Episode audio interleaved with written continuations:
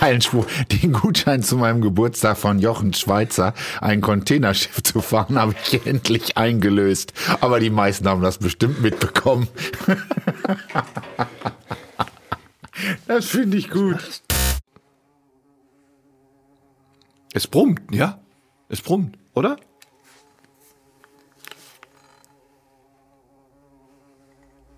Das ist eine Hummel. Das ist irgendwas Ein Viech. großes Viech, was hier rumschwirrt. Wir haben eine Hummel im Studio, meine Damen und Herren. Äh, es ist, man hört sie. So. Können wir? Warte, ich mache mal wieder meinen Timer an, damit wir das ungefähr wissen. Ich fange an. Macher und Denker, der CLM-Podcast. Mit Lars, Lars, Lars und Christoph.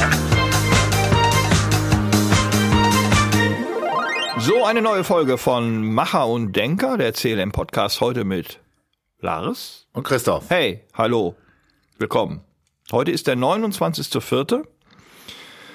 Frühling. Was gibt's Neues? Ja, was gibt's Neues? Äh, brr, eigentlich im Augenblick, äh, wie in den letzten Wochen schon gar nicht so viel. Klar ist impfen, impfen, impfen, äh, testen, testen, testen, die Doch, Strategien. Die Tage sind länger geworden. Die Tage sind länger geworden, genau. Ähm, man kann abends wieder schön draußen sitzen, aber prinzipiell äh, geht halt alles immer noch ein bisschen langsamer, als es vielleicht ohne eine Pandemie gegangen wäre. Was allerdings tatsächlich äh, es Neues gibt und das baut so ein bisschen darauf auf, was ähm, wir schon mal in einer äh, in einem einem Podcast zum Thema Was gibt's Neues hatten. Damals haben wir über ähm, schriftliche Bewerbungen, die wieder im Kommen sind, also Bewerbungsmappen, äh, die wieder im Kommen sind, gesprochen. Hm, Jetzt in dem Zusammenhang vielleicht etwas Neues und zwar das Thema Algorithmus in digitalen äh, Bewerbungen. Vielleicht hier kurz zur Erklärung. Ähm, man gibt ja, man kann ja eine Bewerbung per E-Mail schicken und es gibt ja auch diese sogenannten Online-Bewerbungen, wo man praktisch in eine Online-Maske seine, äh, seinen Lebenslauf reinhämmert und in dieser Online-Maske steht dann alles praktisch drin und ein Algorithmus, der dahinter geschaltet ist, ja, der sortiert dann praktisch schon mal sofort aus, nämlich nach bestimmten ähm, sogenannten Keywords sucht er und wenn die eben nicht drin sind oder drin sind, komme ich eine Runde weiter oder eben nicht. Das ist vor ein paar Jahren relativ in gewesen und relativ äh, modern gewesen, ähm, vordergründig, um äh, Bewerbungsprozesse zu standardisieren. Und die Masse abzufangen, vielleicht mal kurz einzuwerfen. Natürlich auch, um die Masse abzufangen, klar, damit die Leute, die die Bewerbung nicht hundertprozentig ernst meinen, natürlich auch relativ schnell ausgesiebt worden sind. Äh, allerdings, Standard erschafft Standard, Christoph, ne? Ja, Standard schafft Standard. Interessanterweise, da schließt sich der Kreis zum digitalen Minimalismus. Da hatten wir gesagt, dass Leute sich digital daten und analog kennenlernen. Das ist das gleiche in grün. Und ich habe ein Selektionsverfahren. Ich sage immer, äh, Online-Bewerbung ist Tinder. Tinder für Bewerbung. Ich wische nach links und rechts. Wenn das Wort Teamfähigkeit nicht vorkommt, kommt ein N für Nein. Wenn es vorkommt, kommt ein, ein, ein, ein Ja für Ja. Und dann gehe ich durch. Da habe ich vielleicht fünf Kriterien und dann werde ich weitergeführt. Und dann kriegt irgendeiner das erstmal auf den Bildschirm und dann drückt das aus. Äh, die zweite Geschichte ist, dass große Unternehmen, wieder Konzerne dazu tendieren, das zu tun, weil die wahnsinnig viel bekommen. Also Menge zieht immer Menge an. Ja, ja, selbstverständlich. So. Jetzt Und- kommt wieder Christophs äh, Konzern-Bashing, also das Bashing des Denkers. Äh, Das Bashing des Denkers ist, vielleicht wird es nicht so brutal ausfallen, ich kann das nachvollziehen, äh, dass Konzern Menschen, die dort sitzen, wahnsinnig viel äh, um die Ohren haben. Achtung, jetzt, jetzt wird's richtig hart. Also alle bitte hinsetzen, die Starken werden die Schwachen stützen. Ihr habt euch das ausgesucht, diesen Job. Und hört auf zu jammern, wenn euch diese Arbeit nicht gefällt, dann geht einfach. Aber ein Personaler ist ein Dienstleister und der hat dafür zu sorgen, dass alle Gehör finden. Und diese Arroganz, die dahinter steht, einfach, den nehme ich nicht. Das geht einfach nicht. Es gibt ein schönes Beispiel, wie man es anders machen kann. Es gibt Ritz-Carlton. Das ist ein Hotelkonzern. Der ist berühmt dafür, dass jede Bewerbung, jede einzelne Bewerbung gehört wird. Warum? Ganz spannend. Jeder Bewerber kann Kunde eines Hotels werden. Bei jedem Bewerbungsprozess, den die haben, kriegen die einen Gutschein mit. über 20, 30 Dollar und Sie gehen in ein Restaurant und lassen 100 Dollar da. Nehmt das Konzerne, nehmt das einfach mal mit und versteht mal, wie Business funktioniert, aber nicht, wie ihr das macht.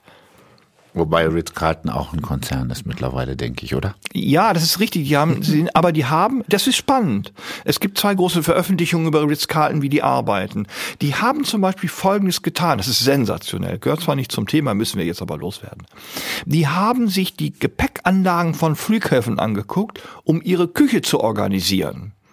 Logistik pur. Das hat mit dem Hotel nichts zu tun.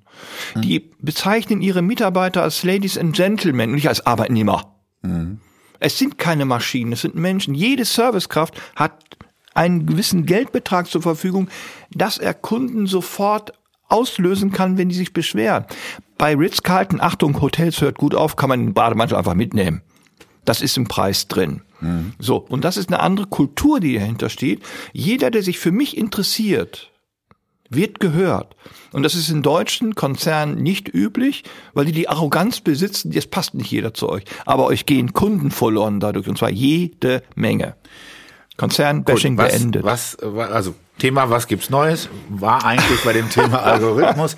Ich komme da noch mal drauf zurück. Also auch wenn die, wenn die Ausführung natürlich komplett richtig ist, machen wir es noch mal aus, aus, aus Machersicht. Äh, Algorithmen müssen natürlich programmiert werden und äh, der Programmierer bekommt natürlich dann auch von ja, meistens dann vom Personaler, diese sogenannten Keywords oder, oder die, die Punkte, worauf der Algorithmus achten soll. Also von daher ist dieses Thema Objektivität sowieso ein vorgeschobenes, weil es ja, jetzt bin ich dran, weil es natürlich auch so ist tatsächlich, äh, dass da trotzdem subjektiv selektiert wird. Es wird nur schneller selektiert. Und ich glaube, was die Personaler auch gerne mal vergessen, ist, dass sie sich selber dadurch wegrationalisieren irgendwann. Ja, sie entwerten ihre Arbeit. Äh, vielleicht eine kleine Ergänzung jetzt auch ganz ruhig. Die kaufen die Software ein. Sie entwickeln sie nicht selber. Ja. Das heißt, äh, sie geben einer Firma den Auftrag, das zu entwickeln, die überhaupt nicht teilweise wissen, was es geht. Also das, das sage ich jetzt bei einer ganz ruhigen, sonoren Stimme, um mich da nicht drüber aufzuregen. Das ist, fällt mir schwer. Ja, das glaube ich. Also, was gibt's Neues? Bedeutet Algorithmen im Bewerbungsprozess in äh, digitalen, in Online-Bewerbungen werden Gott sei Dank wieder weniger. Der Trend geht hier zurück. Es geht so ein bisschen hoffentlich wieder dahin, dass, wie in dem schönen Beispiel von Christoph gerade, ähm, sich wieder die Menschen angeguckt werden, äh, dass sich mehr mit den Menschen beschäftigt wird, weil ähm, ja jeder Mensch gibt dem Unternehmen etwas, was es nach vorne bringt. Abschließender Satz. Ein Algorithmus hat kein Interesse. Gut, kommen wir jetzt zu unserem Hauptthema. Was machen wir heute?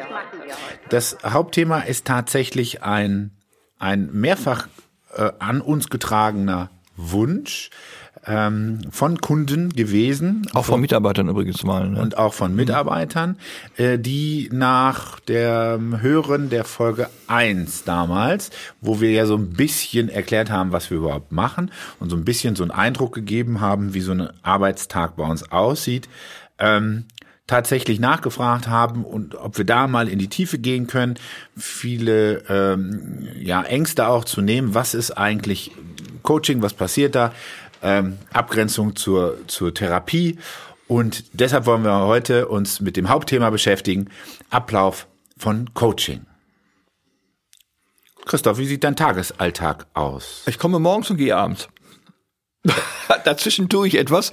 Äh, also mein Tagesablauf sieht sehr routiniert aus. Das ist so ein bisschen, äh, ich komme, meinen ersten Kunden habe ich meistens um zehn. Das ist spät manchmal. Also unser Geschäftsführer Lars Meyer, der ist immer stinkesauer deswegen, weil ich bin ja Denker und bereite mich in der Regel immer drauf vor. also der Kunde ist so, Bringt kein Geld. Bringt kein Geld, richtig, bringt kein Geld, das ist richtig, also ökonomisch völliger Blödsinn. Äh, also ein Coaching-Prozess bei mir jetzt aus meiner persönlichen Warte liegt darauf aus, dass ich erstmal wissen muss, wer vor mir sitzt. Also der kommt, der neue Kunde oder der neue Klient und ich möchte erstmal, jetzt wird spannend, erspüren, was das ist. Also Resonanz, ne? Also was für ein Typus ist, sitzt vor mir.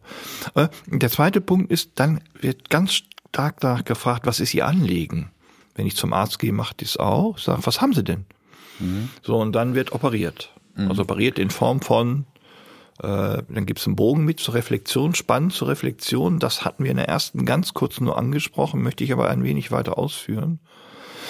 Hm, Menschen möchten gern etwas sein, aber wissen nicht, wer sie sind. Und dazwischen ist eine Riesenlücke und da kommen wir rein. Okay. Das ist Ähm, die, das ja, ist ja, die erste war- Dreiviertelstunde Gut. eines ist- Kunden, mehr Mhm. nicht. Aber das war jetzt sehr, sehr philosophisch und sehr, sehr denkerisch. Mach's mal bitte. Lassen wir es lassen wir's mal machen. Also, was passiert da genau? Was Wir dialogisieren das jetzt mal. Mhm. Also Herr Mayer, was führt Sie denn zu uns? Ich bin auf der Suche nach einer neuen Tätigkeit. Mein alter Laden gefällt mir nicht mehr. Okay, das heißt, Sie haben einen Veränderungswunsch. Mhm. Okay, und das ist ein Wille. Okay? Erste Frage, ist es ein Wunsch oder ein Wille? Ein Wunsch ist etwas anderes wie ein Wille. Und da beginnt die erste Differenzierung im Coaching. Wünscht sich einer etwas oder will er etwas? Er muss nicht. Und da wird es jetzt schon denkerisch, kleinteilig. Wollen Sie es? Können Sie es? Oder müssen Sie es? Müssen tun wir es gar nicht. Was ich- Ja, eigentlich nicht, aber ich glaube, viele Kunden glauben das aber. Richtig. Und zwar, die glauben, sie müssen es. Nein, wir sind ein freies Land. Wir haben keine Zwangsarbeit abgeschafft. Feudale Systeme sind auch abgeschafft. Ich glaube, jeder sagt, er muss, weil er Geld verdienen will. Oder auch muss. Vielleicht auch Jetzt muss. wird spannend. Jede Entscheidung hat einen Preis. Immer in Ja. einem Muss-Prinzip einen Preis. Und da ist die erste Differenzierung im Coaching, dass ich das auseinanderdividieren möchte. Mhm. Jetzt fragen sehr coole, viele Kunden mich, äh, eh, was sie vom Coaching erwarten können. Echt? Das Ja. habe ich gar nicht. Ja, doch, viele sagen, was kann, was erwartet mich denn? Ich sag, erwarten, was wünschen Sie sich denn, dass Sie erwarten? Also was, was ist das? Mhm. Erwartung. Stell mir bitte mal die Frage. Du bist der Kunde? Ich bin der Coach. Der Coach. Ja. Was kann ich denn jetzt hier aus diesem Coaching erwarten? Das ist eine gute Frage. Äh, wir machen aus der Erwartung einen Wunsch oder einen Wille, aber keine Erwartung. Warum? Erwarten kommt von warten. Es ist, wer wartet auf wen? Erwartungshaltungen, die ich formuliere im Coaching, lösen große Ansprüche an den anderen aus. Letztlich passiert Folgendes. Eine Erwartungshaltung erzeugt im Kopf des Coaches Druck weil er ein Ergebnis erwartet. Und Coaching bedeutet, ergebnisoffen zu arbeiten, denn du als Kunde hast einen Lösungsansatz im Kopf, den wir gemeinsam rausziehen müssen. Sonst gehen die zehn Stunden vorüber, wo das so üblicherweise läuft, und dann sagt der Kunde in der letzten Stunde, ja, ich habe mir aber etwas völlig anderes erwartet von Ihnen. Und darum ist es ganz entscheidend, am Anfang die Erwartungshaltung runter zu minimieren und zu sagen, was wünschen Sie sich eigentlich? Wir werden sehr stark geprägt über Erwartungshaltung. Je größer die Erwartung, desto größer ist die Enttäuschung, wenn sie nicht erfüllt wird. Das ist übrigens nicht nur im Coaching so, das ist auch im privaten Bereich so. Erwartungshaltungen, die ich formuliere, sorgen dafür, dass eine Enttäuschung ganz groß werden Ist kann. vorprogrammiert. Ne? Und das ist so der erste Bereich, den wir abchecken. Okay. Sensibilisierung für Sprache. Sensibilisierung für Sprache ist im Coaching wichtig, damit dementsprechend auch im Bewerbungsverfahren er die richtige Sprache anwendet. Und seine eigene Sprache vor allem. Vor allen Dingen seine eigene, nicht meine. Genau. Ne, das ist ganz wichtig. Das, da schließt sich auch wieder der ein oder andere Kreis, die eine oder andere Lücke zu vorherigen Themen, zum Beispiel ähm, das mit den, mit den Lücken im, im ähm, Lebenslauf, was wir schon hatten, oder aber auch mit den Todsünden im, im ähm, Vorstellungsgespräch. Ja. Ähm, es geht tatsächlich um die, um die Glaubhaftigkeit, also das heißt die Glaubhaftigkeit, die ich äh, transportiere im Vorstellungsgespräch. Das bedeutet also in dem Zusammenhang müssen wir im Coaching äh, versuchen daran zu arbeiten, dass, dass ich meine Persönlichkeit und meine Wünsche und meine Ziele glaubhaft kommunizieren kann. Kleine Ergänzung. Sehr oft, was du gerade gemacht hast, du bist ja in der Kundenrolle. Du bist ja in der Kundenrolle. Du hast das Wort versuchen gesagt. Ich sage jedem, versuchen Sie es nicht, tun Sie es. Das Wort versuchen hält uns nämlich heißt- von etwas ab. Das heißt, da machst du einen auf Macher. Da mache ich mal wirklich einen auf Macher. Und da bin ich sehr stolz drauf, dass ich auch diese Rolle einnehmen kann. Das ist nicht authentisch für mich, sondern es ist ein Rollenverständnis, um das klarzukriegen. Ich sage, warum versuchen Sie es nur? Machen Sie es doch mal bitte. Denn Coaching bedeutet, Leute in die Handlung zu kriegen. Ich bin immer ganz lustig, vorausschauendes Denken. Ich sage, das ist toll. Was ist denn das? Vorausschauendes Denken? Wie kann ich denken vorausschauend? Ich denke und dann kommt Handeln. Und das sind die Kleinigkeiten im Coaching, die Leute dazu bewegen, genauer hinzuhören und vor allen Dingen im Kopf etwas umzuschalten, weil viele Kunden, die ich habe, versuchen nur. Das Versuchen bringt nichts. Das ist so ein bisschen wie, was wir in der letzten schon mal oder in der vorletzten auch hatten, zwischen Beschäftigung und Produktivität. Produktivität ist immer Handeln. Es kann auch in die Hose gehen. Das ist nicht das Schlimme, denn der Prozess sollte sich auch mit Scheitern auseinandersetzen. Und das gehört letztlich dazu. Das ist meine persönliche Vorgehensweise jetzt. Und äh, ob die jetzt funktioniert oder nicht, kann ich nicht beurteilen. Das äh, beurteilen letztlich die Menschen, die uns verlassen, mit einem Gefühl, sie haben, nehmen etwas mit, was das auch immer ist. Mhm. Okay, also das heißt, machen bedeutet dann in dem Zusammenhang im ersten äh, Termin, in den ersten zwei, drei Terminen äh, taktisch wie beim Arzt ein großes Blutbild zu machen und dann zu gucken, wo operiert werden muss oder sollte. Ja, das ist richtig. Großes Blutbild, Cashpin-Tomograph, kurz zu lokalisieren, wo was ist, aber dann dementsprechend auch sofort in die Handlung kriegen. Mhm. Und zwar nicht erst darüber reden, was geplant wird, sondern zu tun. Mhm. Also umsetzen, umsetzen, umsetzen. Wir haben ja sehr viele Kunden, die haben schon Unterlagen, alle ganz toll. Äh, und jetzt sind natürlich die Anschreiben manchmal so Literatur-Nobelpreis trächtig, wo ich sage, meinen Sie wirklich, dass der dir das liest? Entscheidend ist im Coaching, dass man den Menschen an die Hand gibt, die Perspektive zu wechseln. Mhm. Also zu sagen, glauben Sie als Entscheider, würden Sie Ihre eigene Bewerbung lesen? Dann sagen 60 Prozent nein. Ich sage, warum tun Sie es dann? Mhm. Also das ist ein entscheidender Prozess im Coaching ist, es brummt, ja? Es brummt, oder?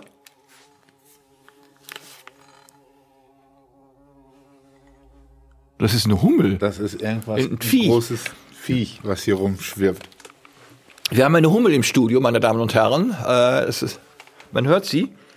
Wenn es eine Hummel ja, oder eine Biene ist, lassen ja, sie Hier unten eine ganz große, fette Hummel. Was ist denn das? Eine Hummel. Eine Hummel. Ja? Eine Hummel darf spielen. Ja, aber die ist. Äh, Ach, wie süß. Wie kriegen wir die denn raus? Wo kommt die überhaupt her? Die kommt von draußen her. Nimm die mal mit. so, ich kann ja mal weitermachen hier. Ich hoffe, das läuft jetzt mit. Ne? So, der Kollege ist jetzt irgendwo. Ich hoffe, das wird hier nicht rausgeschnitten. Ja, oder mit der Hand. Ah, der Kollege von der Technik nimmt die raus. Nee, der andere. andere Kollege von der Technik. Der andere Kollege von der Technik. Das, der andere Kollege von der Technik ist für die Kamera zuständig. Genau. Was ja alles nicht klappt hier. Das ist furchtbar. Das war richtig laut. Ja, es war laut. Die Hummel war laut. Mit der Hand hätte ich jetzt nicht gemacht. Ja, aber Hummel können doch gar nicht beißen. Nee, Hummeln stechen auch in der Regel nicht. Hummeln sind süß. Vor allen Dingen, warum fliegen Hummeln? Weiß kein Mensch. Warum fliegen Hummeln? Auf geht's so, weiter. Also jetzt, jetzt machen wir dann mal weiter, nachdem wir die ähm, Hummelrettungskommando. Das Hummelrettungskommando die Hummel in die Freiheit entlassen hat. Wir sind äh, heute beim Hauptthema Ablauf von von Coaching-Prozessen, Ablauf von Coachings äh, in unserem Hause. Wir sind so bei Termin 4 angekommen, so langsam. Das heißt, ähm, großes Blutbild, Kernspintomograph, Lokalisierung des Schmerzes praktisch äh, ist, ist äh, entstand, ja, okay, ist, ist durchgeführt.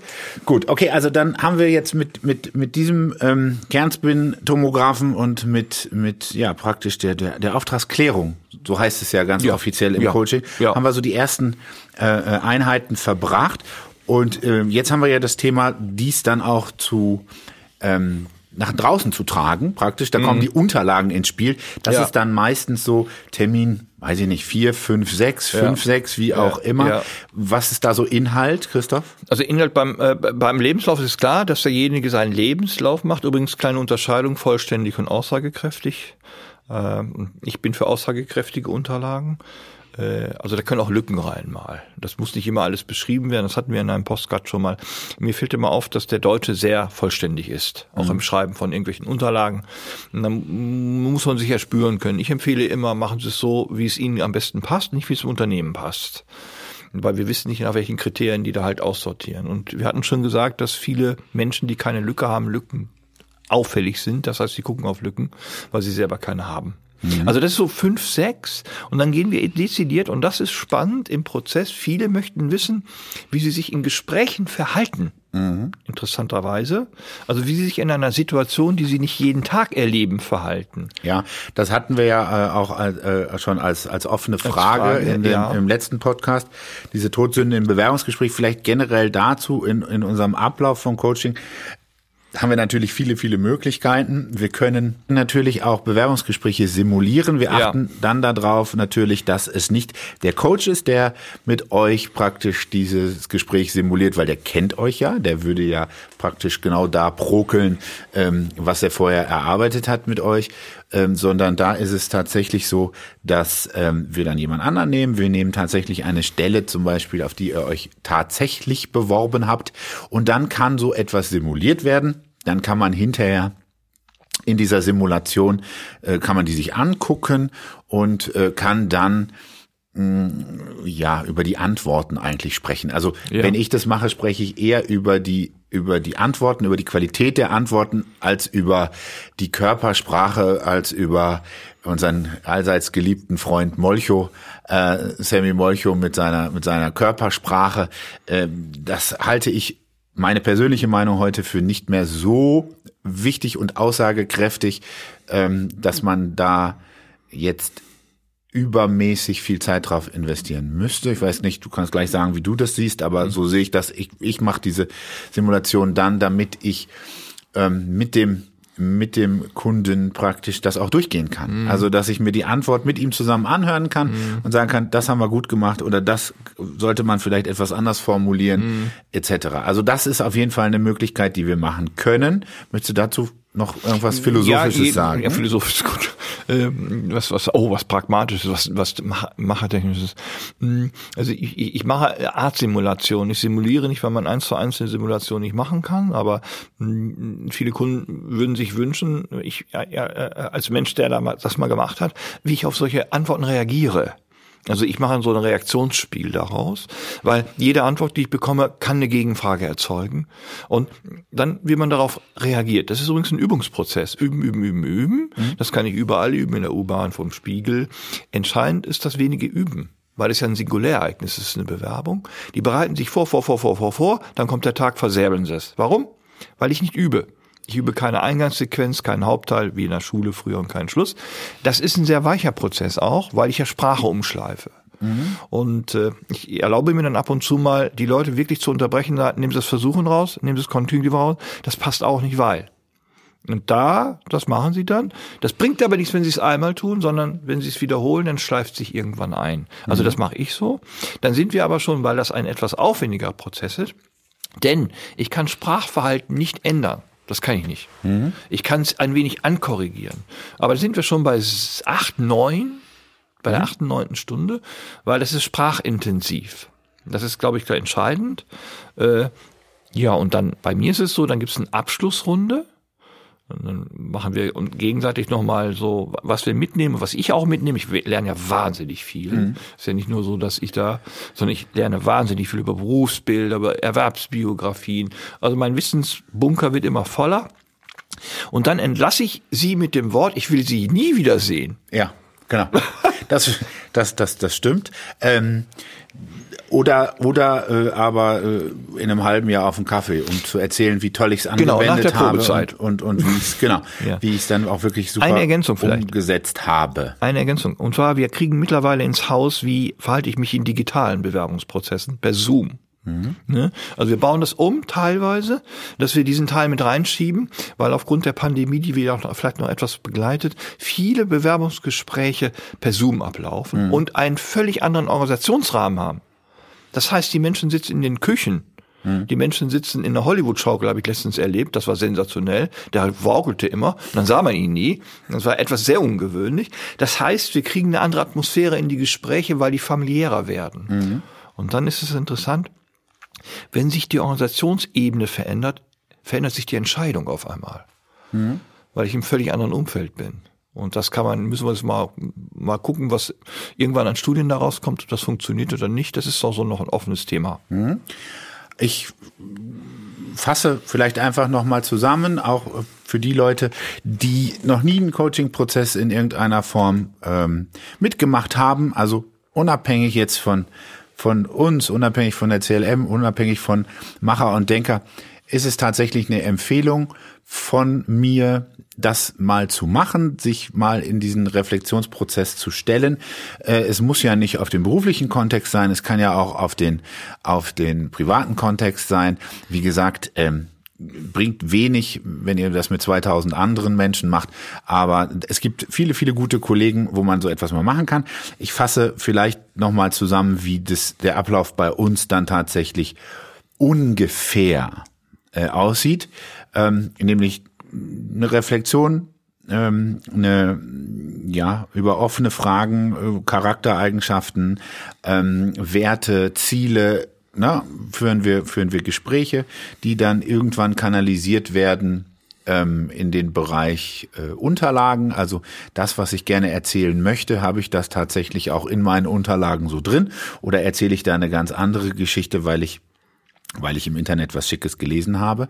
Ähm, und dann im, im nächsten Schritt kann man darüber sprechen, wie man das nach draußen posaunt. Ja, das heißt also, äh, wir reden über Vorstellungsgespräche ähm, bis hin dann zu deren Auswertung und dem, dem Abschluss. Ja, das heißt also tatsächlich vorne die Fragestellungen, wo will ich eigentlich hin, wohin soll meine Reise gehen, was, was nehme ich mit auf diese Reise, bis hinten zum hoffentlich erstmal Etappenziel, äh, dass man nämlich ein, ein Etappenziel dieser Reise äh, tatsächlich dann auch erreicht hat.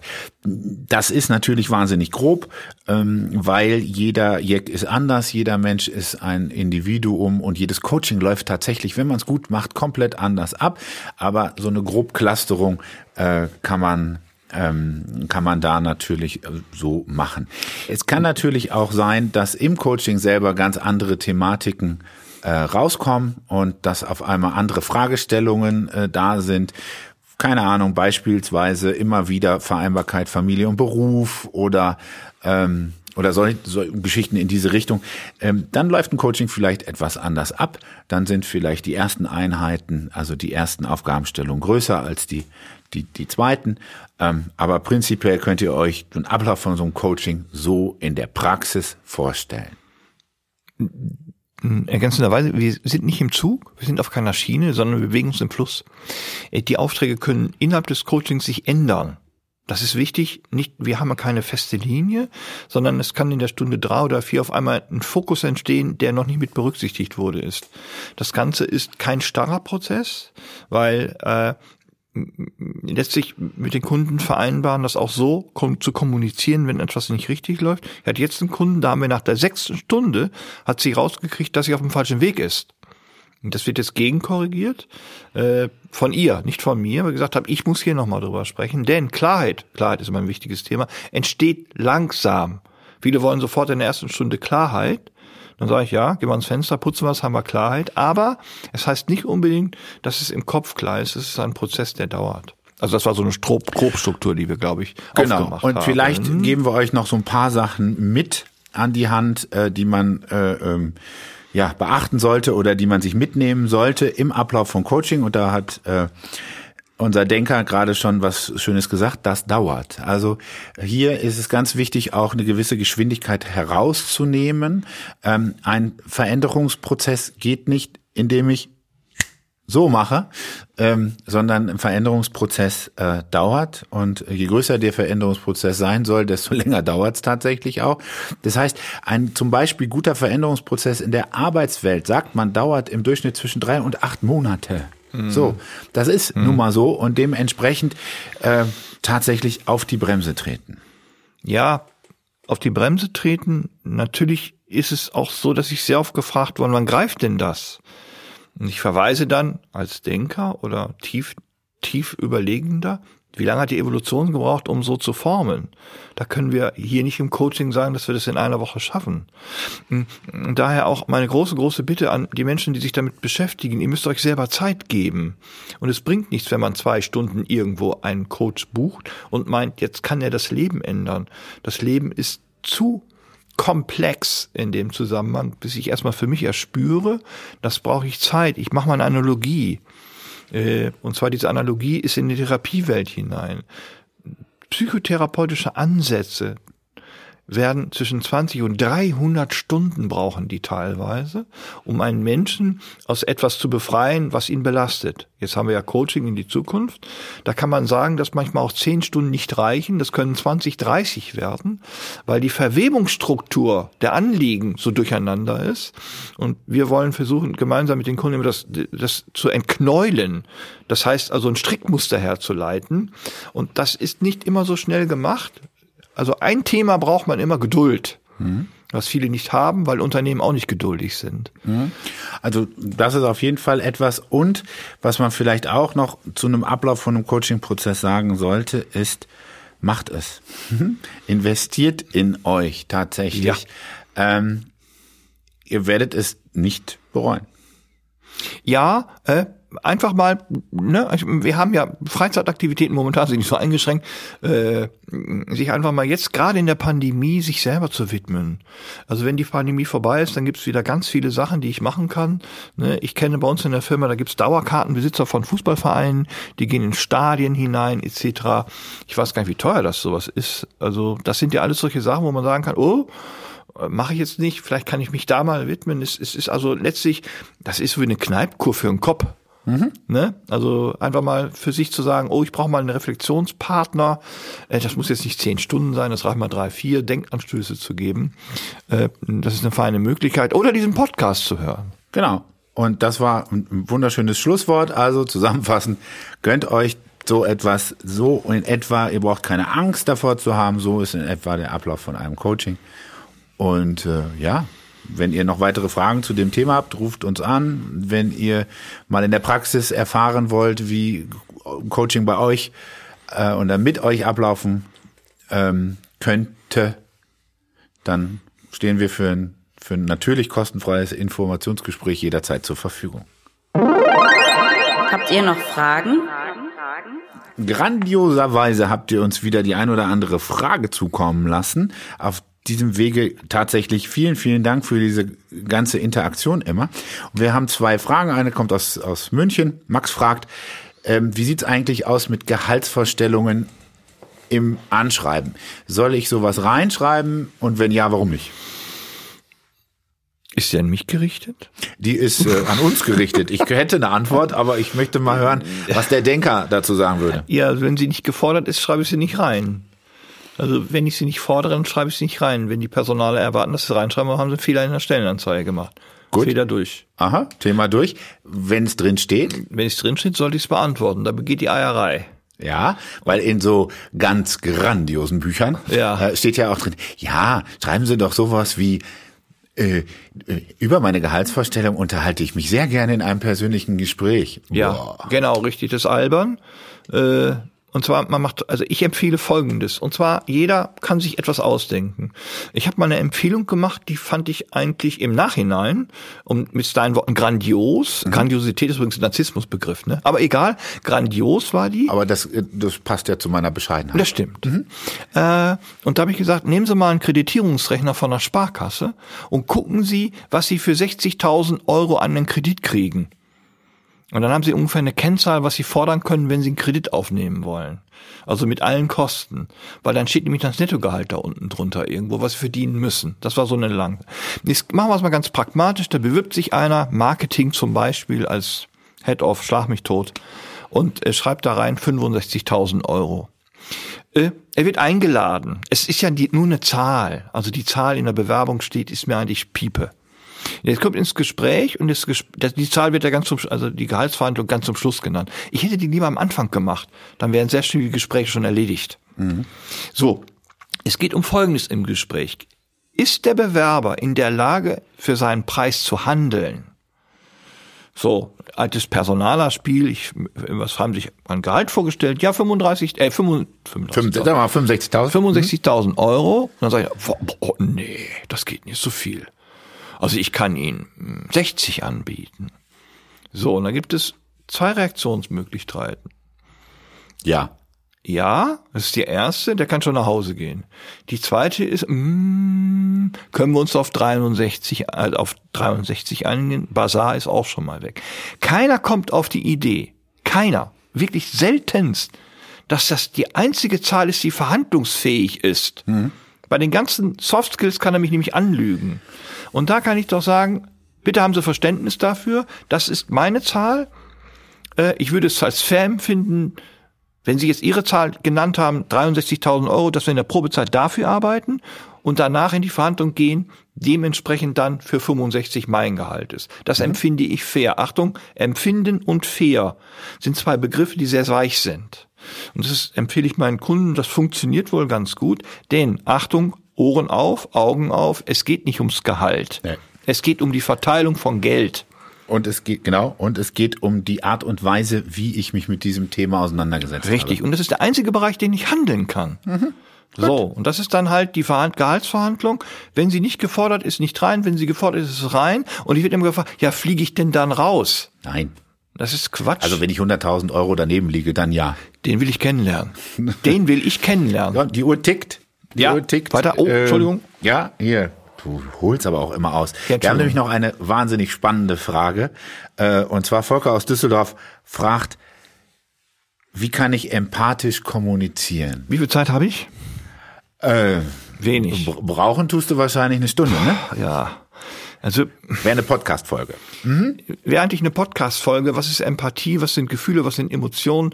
Also der Empathiebegriff ist in Deutschland weit überzogen worden. Ich mache dir einen Vorschlag. Wir machen das. Wir machen das. Wir machen das im nächsten Podcast in zwei Wochen. Ist das Hauptthema Empathie und alles, was dazugehört. Ja, das können wir vereinbaren. Machen wir es ganz einfach. Lieber, wie war das, Volker? Oder Volker. Wie? Hm? Volker kriegt eine lange, lange Antwort. Da muss man ein bisschen ausholen. Das ist das Problem, weil alle Empathie benutzen, aber wissen nicht, was es ist. Mhm. Ne? Vielleicht ist das abkürzenderweise, ergibt es Sinn, dass wir das ein bisschen ausschmücken. Das kann, kann man nicht in einer Minute machen. Okay, dann äh, beschlossen und verkündet. Wie es beim Gericht heißt? In äh, Gericht, äh, in unserem nächsten Podcast ähm, Mitte Mai setzen wir uns mit dem Thema Empathie auseinander und dann gucken wir mal, was wir euch da alles Gutes und Schönes mit auf den Weg geben können. Christoph, vielen, vielen Dank. Ja. Hat danke. mir wieder sehr viel Spaß gemacht. Danke gleichfalls. Das Wetter.